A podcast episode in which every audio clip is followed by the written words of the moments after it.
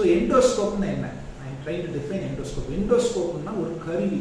அந்த கருவியில் வந்து ஒரு கேமரா இருக்கும். அந்த கருவி யூஸ்வலாக ஒரு ஒயர் மாதிரி இருக்கும். அதோட திக்னஸ் வந்து வேரியபிளாக இருக்கும். அந்த எண்டில் வந்து ஒரு லைட் இருக்கும் ஒரு கேமரா இருக்கும். ஸோ நம்ம அதை வந்து டைரெக்டாக ஐபிஎஸ் மூலமாக பார்க்கலாம். இல்லாட்டி ஒரு டெலிவிஷன் மானிட்டரில் பார்க்கலாம்.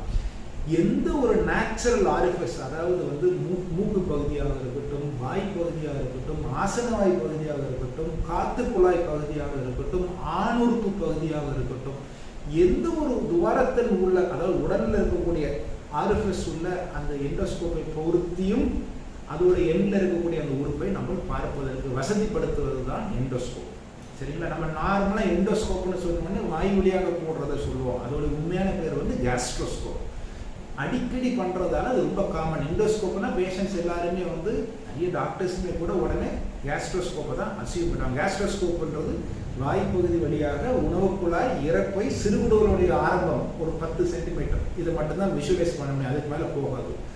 ஆசனவாய் மூலம் பண்ணக்கூடிய எண்டோஸ்கோப்புக்கு பேர் வந்து கொரோனாஸ்கோப் ஸோ ஆசனவாய் மலக்குடல் பெருங்குடல் சிறுகுடலுடைய எண்டு ஒரு பத்து சென்டிமீட்டர் பார்க்கலாம்.